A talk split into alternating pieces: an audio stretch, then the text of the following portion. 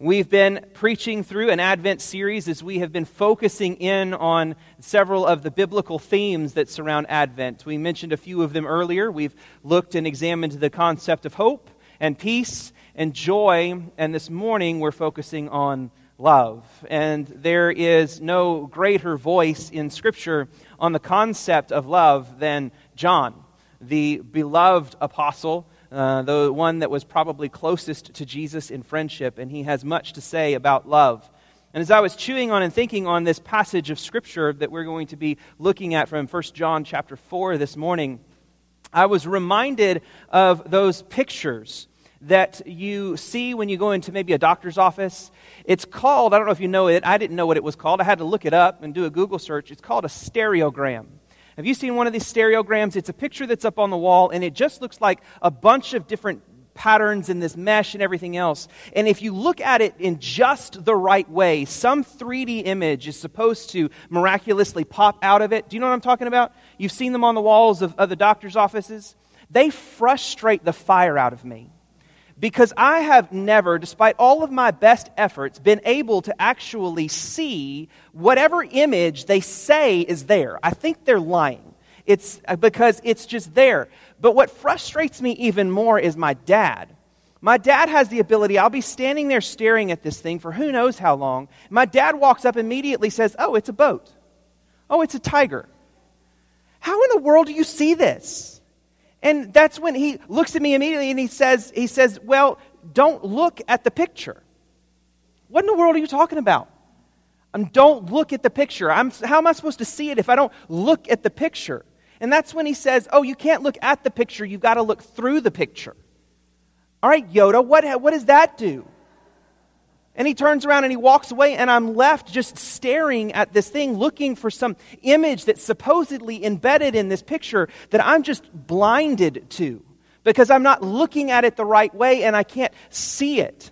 And as I was thinking on that, that, that made me realize that, that oftentimes there are people out in the world who are not believers who look at the lives of Christians in a lot the same way that I look at this stereogram. They're frustrated with us because we'll walk into a circumstance or a situation and we'll, we will immediately see what they can't see. We'll walk in and we'll say something like, Oh, God's hand is at work here. Or we'll jump in and we'll say God's glory is present in something. Or, or we'll see his presence assuring us of something. And that leaves our unbelieving friends just as frustrated as I am left staring at this picture that my dad can see something in that I can't. And so it makes me realize that we have to be patient with these friends because there are certain things, certain truths within Christianity that can only be seen and understood through the lens of faith. But there are certain aspects of our belief of our faith, certain attributes of God that are supposed to be visible to the watching and to the observing world. However, the, the key to the clarity of that is our obedience and the lives that we live as children of God. There's no attribute of God, no, no aspect of our faith that is a better example of this than love. The world has its ideas of what love is supposed to be. Hollywood has promoted a certain image of love as some romanticized emotional experience or feeling that seems to just come upon us or leave us as if it has a mind of its own. And so we're left with this notion that love is an accident, something that we fall into or out of. Love is something that happens to us. But that's not what the Bible has to say about love. That's not the identity or the truth of what is true love. The Bible gives us a deeper and richer picture of this love. True love is God's love. We, we can know this love, and those of us who've experienced this love in Jesus Christ from God bear the responsibility of showing, displaying that love for the world around us. And it's when we are obedient to live out this love in this way, John tells us, that the rest of the world gets to see what they're supposed to see. Look with me, if you will, in 1 John chapter 4, beginning in verse 7. John writes, Beloved, let us love one another, for love is from God. And whoever loves has been born of God and knows God. Anyone who does not love does not know God because God is love. In this, the love of God was made manifest among us, that God sent his only Son into the world so that we might live through him. In this is love, not that we have loved God, but that he loved us and sent his Son to be the propitiation for our sins. Beloved, if God so loved us, we also ought to love one another. No one has ever seen God if we love one another, God abides in us and his love is perfected in us. Would you pray with me this morning? Father, as we humble ourselves, not merely to read from your word, but to hear from your word the truth of who you are and how you expect us to live because of who you have made us in your Son, Jesus Christ. Father, I pray that this message of love would fall on no heart in this room more heavily than it falls on my own. That, Father God, I would be moved to love as I have been loved, those that are around me.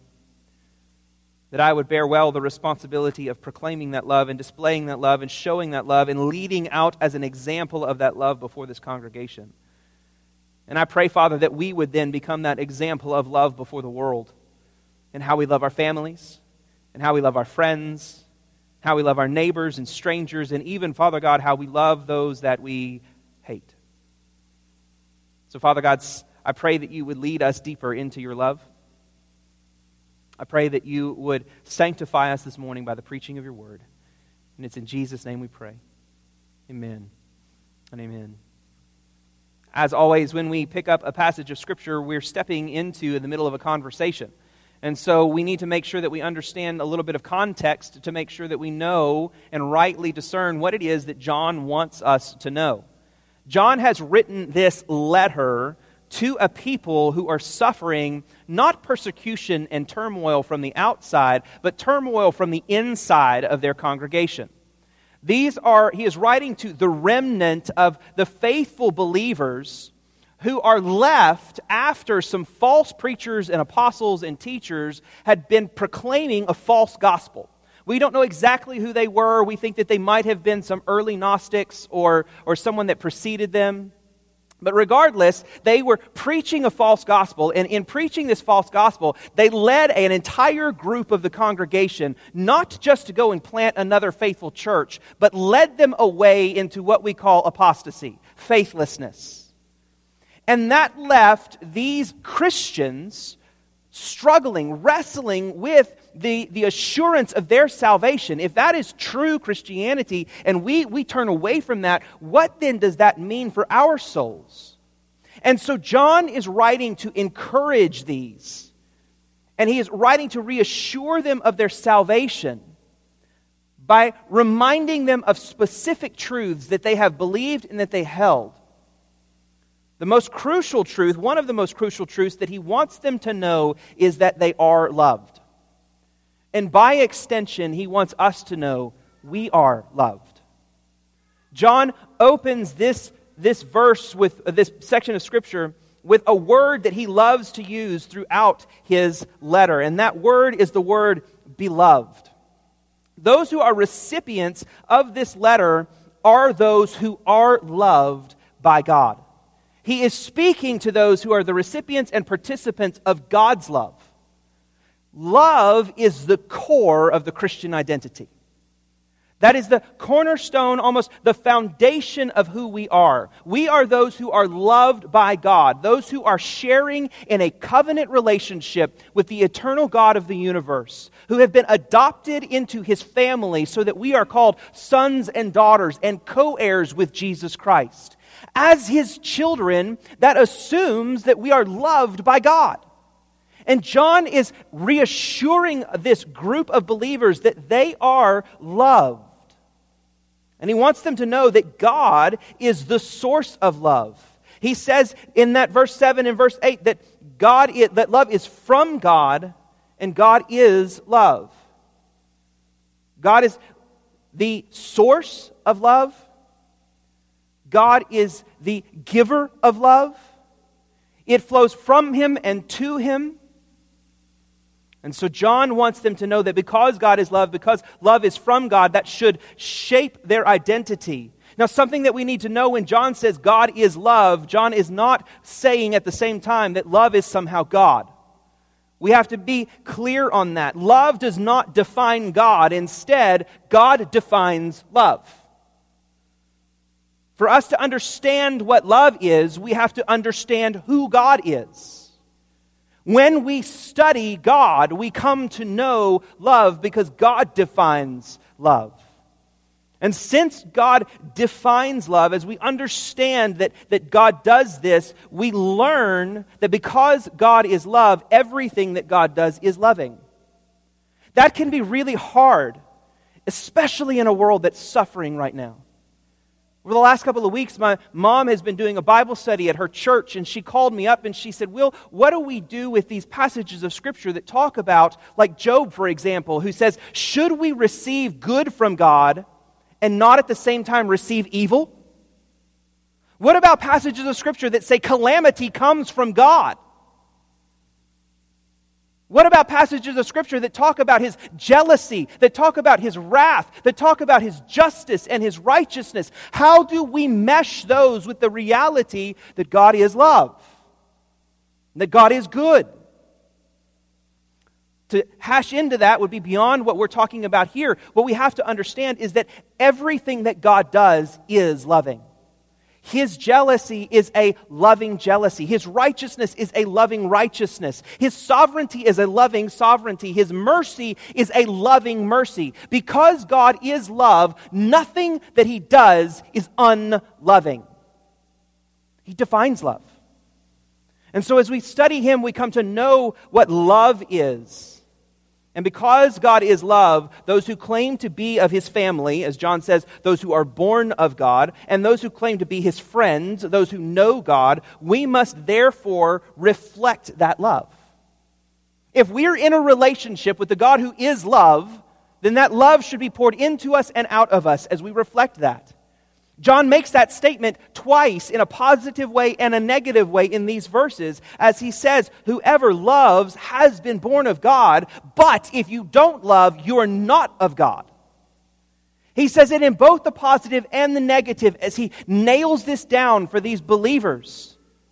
That their love from God and their love for others is the key to understanding their relationship with this God who is love.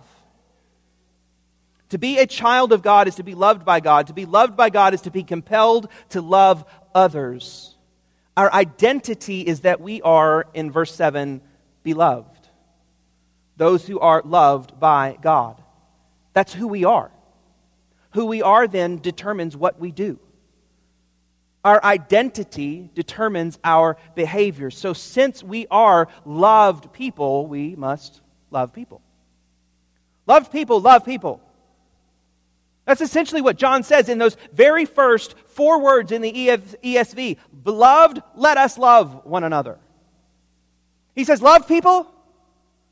Love people. It's not just a statement of fact, but instead it is a command given to us by Jesus Christ and through John here. Loved people, you must love people. Or else you don't really know what it is to be loved. And so, first, John wants us to see that we are loved, and second, he wants us to see that we must love. If our identity determines that we love others, then the question is how should we love those that are around us? And John gives us God's example. If God defines love, then to love in its truest sense, we must, uh, we must understand how God has loved and then live out that love in our lives.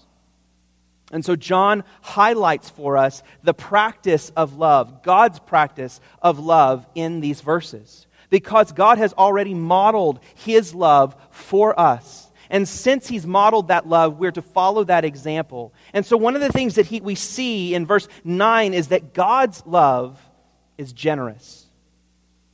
John says that God has manifested this love. Verse 9, in this, the love of God was made manifest. It was made visible to us. Love is something that can only be known when it's seen.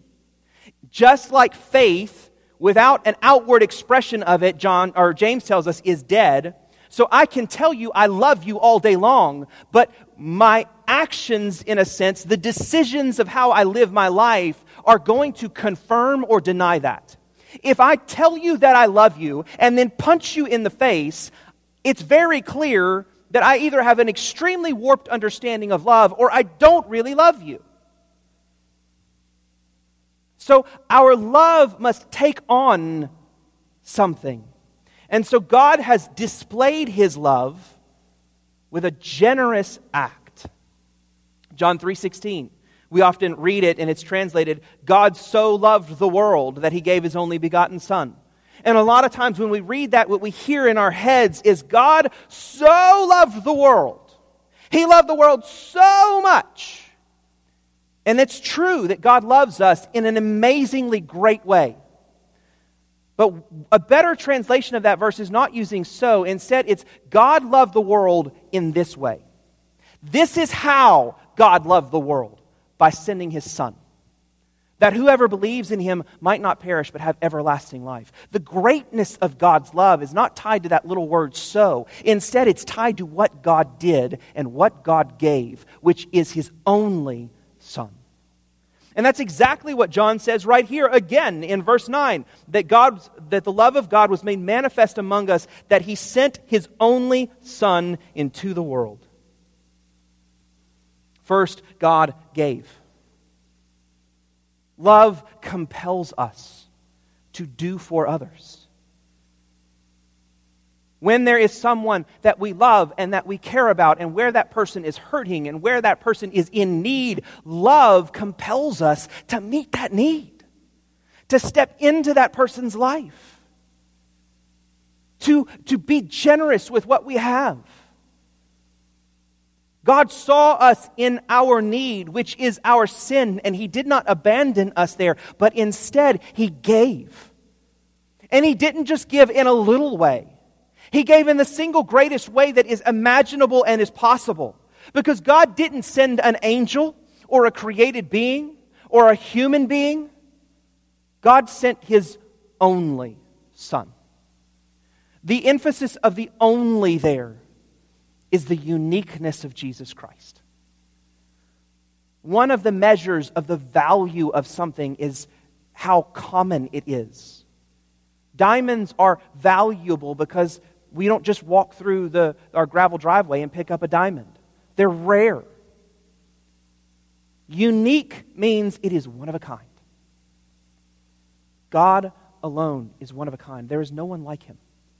Jesus Christ is the perfect manifestation of God. He is the second person of the Trinity, the eternal Son of the Father, who has lived for all of eternity past in a perfect relationship with God, who chose to clothe himself in humanity and enter into the world that we might, John says, have life in him. It isn't just that God sent, it's not just that God sent something valuable, it's that God sent something for a purpose. And this is the key God sent his Son that we might have life, everlasting life, eternal life in Jesus Christ. When and where we see a need, we desire to meet that need. We don't just write a check and give it to somebody who is suffering so that they have money to wave around. We write it so that we might meet a need. And that was the purpose of Christ coming into the world. Not just that he would die, but that he would be raised again to new life, for everlasting life, that we might receive an eternal life that we don't have and don't deserve. God sent his Son as a sacrifice his love then accomplished what was best for us. Even though it wasn't what we wanted, He loved at an extreme cost by sending His only Son, Jesus Christ. And He did it in a real way, in a visible way. In the same way, our love for the world around us not, not, must not just be in theory, it must not just be in our minds and in our heads, Because we can show up around here and we can say, oh, yeah, we love the world. In the same way that we have a brother or sister come to us with a need and we say, okay, I'll pray for you. And we might as well have just patted on the back and said, I bless your heart. Because we walk away and very rarely do we actually pray for one another. And we march in here and we say, I love you, brother. And we don't think about or pray about or consider one another until we're face to face with each other on another seven days. And we live in this cycle. And we say, oh, yeah, we love the world in theory, in the big picture, in the sense that God loves the world, but not in specifics. And that's the second point that we see of God's love. The second picture of God's love is that God's love is self initiated. John Stott put it this way in his commentary on 1 John It's not our love that is primary, but God's. Free, uncaused, spontaneous, and all our love is but a reflection of His in a response to it. In verse 11, John puts it this way, uh, or in verse 10, John puts it this way In this is love, not that we loved God, but that He loved us. God's love is not a response to something. God didn't sit around and wait for us to be worthy of His love. God didn't respond even, God's love for us is not based upon our need for His love. Instead, His love is self generated in His character, His identity. Because He is love, He will love, He does love, He must love. And so God's love comes within Himself. It's not tied to our failures, it's not tied to our successes or our worth or our goodness. As we prayed earlier, Romans chapter 5, verse 8, while we were enemies of God, Christ died for us. God has loved us at our worst. God loves us at our best. God loves us every single place in between. There is nothing that you can do today, child of God, that will make God love you less. But at the same time, there's nothing that you can do today that will make him love you more. Because his love for you is full to the brim. Because he loves his son, Jesus Christ, perfectly. And when you are in Christ, you are loved by God as God loves Christ. And so, as Christians, because God's love is not in any way dependent upon our worthiness, instead, it is self initiated, it is uncaused, it's spontaneous. We are to love in that same way. We are never exempt from the Bible's command to love. The Bible commands you to love the person who is in the most intimate relationship that a human being can be, as God commands husbands to love your wives. God takes it to the very next level as he says that we are to love our brethren, the brothers and sisters, as John says here, beloved, let us love one another. The Bible tells us that we are to love our neighbor. Who is our neighbor? Our neighbor is whoever is around us, Jesus tells us in the Gospel of Luke in the Good Samaritan, whoever is around us who is in need. Well, you know what? I, I, don't, I don't like them. They're, they're not, I understand that they're not my neighbor, but I just can't stand them. I don't like them anymore. That doesn't change the fact that God has commanded you to love even your enemies. As Jesus Christ says, we are to love our enemies. There is never a point, there is never a person who is an exception to God's command for you to love as you've been loved. Because that's how God loved us an infinitely holy and righteous God. Ray Van Nest puts it this way He says, God loved those who hated him. We cannot excuse ourselves from love because people are difficult. If the sinless God can love sinful people, then sinful people can surely love other sinful people. We are each and every one commanded to love those that are around us, love those who are like us, love those who are opposed to us and different from us, and love even those that make us uncomfortable and scared. We are to love as God loved us with a self initiated kind of love. It's not okay for me to end up in this bartering relationship with my wife, this tit for tat kind of trade where if you scratch my back, I'll scratch yours in this kind of way. But that's how we oftentimes trade in love. That because you're not doing what I need, giving me what I need, speaking to me in the way that I need my love language, I don't have to love you back.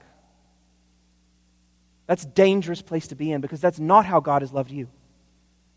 Instead, we are to love regardless of the other person's worthiness or not. Love is supposed to be a part of who we are in the overflow of our relationship with God. That is how God loved us, and that is how we are to love one another. John also says that God's love is not just generous, it's not just self initiated, it's self sacrificial. Again, John Stott puts it this way love is self sacrifice, the seeking of another's positive good at one's own cost, and a greater self giving a greater self giving than God's gift of his Son there has never been nor ever could be. John says, In this is love, not that we loved God, but that God loved us and sent his Son to be the propitiation for our sins. That's a big word. Propitiation. And we looked at that last, this past summer when we studied through this same letter. And I encourage you to go back and listen to that. But essentially, a propitiation is the one who absorbs the punishment that someone or something deserves. Isaiah says it like this in Isaiah chapter 53, speaking of Jesus Christ himself in a prophecy Surely he has borne our griefs, carried our sorrows, and yet we esteemed him stricken, smitten by God, and afflicted. He was pierced for our transgressions, he was crushed for our iniquities. Upon him was the chastisement that brought us peace, and with his wounds we are healed. That is the very example of someone, something that is a propitiation. Jesus Christ absorbed the wrath of God that you deserve and that I deserve because of our willful disobedience and rebellion against God. Sin is not just an oopsie daisy and an accident. It is a defiant looking in the face of God and say, I know better how to live my life. Thanks, but no thanks. I will do my thing my way that deserves the wrath of God, the punishment of a just and a righteous and a perfectly loving God. And Jesus Christ steps into the way of God's wrath to absorb what we deserve. That's how Jesus gives us life, because he took the death that we deserve. He traded places with us. He who knew no sin, Paul says in, in Corinth, the letters to the Corinthians, he who knew no sin became sin that we might become the righteousness of God. That's how Jesus loved us.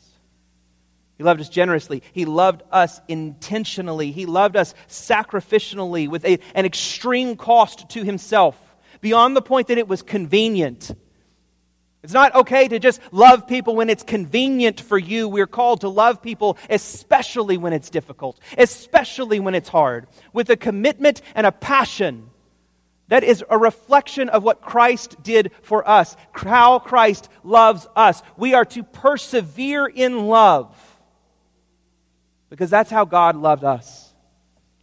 God's love holds firm and holds fast to us even when we continue to wrestle with sin, even when we continue to wrong Him and offend Him and live our lives defiantly against Him. When we are in Christ and adopted by God in Christ, we are loved by Him at every stage and in every way as He continues to sacrifice and love us.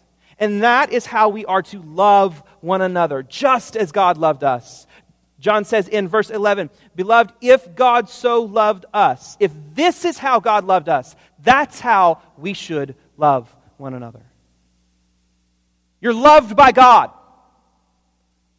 Now, love like God is what John says to you and to me in these verses. And the beautiful thing that happens is that as we live out our identity as those loved by God through loving others, we then make what is invisible visible by our love. Just as God sent his Son into the world to be a display for us, so now we are sent by Jesus into the world to be the picture of his love for them. We become the image of God's love. We are that stereogram. Whereas the more that we live out the love of God in front of the world, the more God's love becomes visible for them. And so, in the idealist sense, the Church of Jesus Christ should be able to tell the world, don't look just through us to see God's love, but look at us to see God's love. See our example in God's love. And if we cannot say that, we are failing, disobedient defiant. We are meant to be the image of God's love in the world in how we love each other and how we love the world. God loved us generously. God loved us intentionally. God loved us sacrificially. In this way, we are now to go and love each other and love the world. So, my question to you this morning as we close is Do you know that love? Are you living in that relationship with the God who is love and who gives love?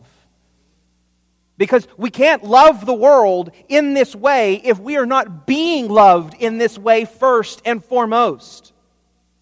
And so, if there is anything that is tearing you from God, separating you from Him because of your sin, because of your disobedience, or because even of your ignorance and what it is that God would expect from you, then I would encourage you this morning step out in faith and step into God's love to do everything for you that you can't do for yourself. To fill you up with His love so that you can then love those that are around you. And that starts by entering a personal relationship with Jesus Christ by receiving his love for you that he, that he died in order to lavish upon you. To believe in Jesus Christ is your personal Lord and Savior, to trust him with your forever, to surrender your life completely and totally to him, to be obedient to him. And if you are a child of God today, if you are born of God, and if you know God, then John's command to you is to go and love like God loves. What is holding you back from that? Is it your ignorance? You don't know how to love? You're struggling? And I'd encourage you to humble yourself and reach out and ask for help. Ask for discipleship. Ask for training. Ask for an, an example, someone to step in and love you as God has loved you. Maybe you just need to come and fall on your face before the Lord and confess your sin and cry out to forgiveness today. You can do that right here, right now. So take a moment, close your eyes, and bow your heads and go before the Lord. And I ask that you would pray. And you would ask the Holy Spirit to, to show you how it is that you can surrender to God's love today. And then how you can display God's love to the world that's around you. Take a moment and pray. And I'll conclude, I'll close this in prayer in a moment.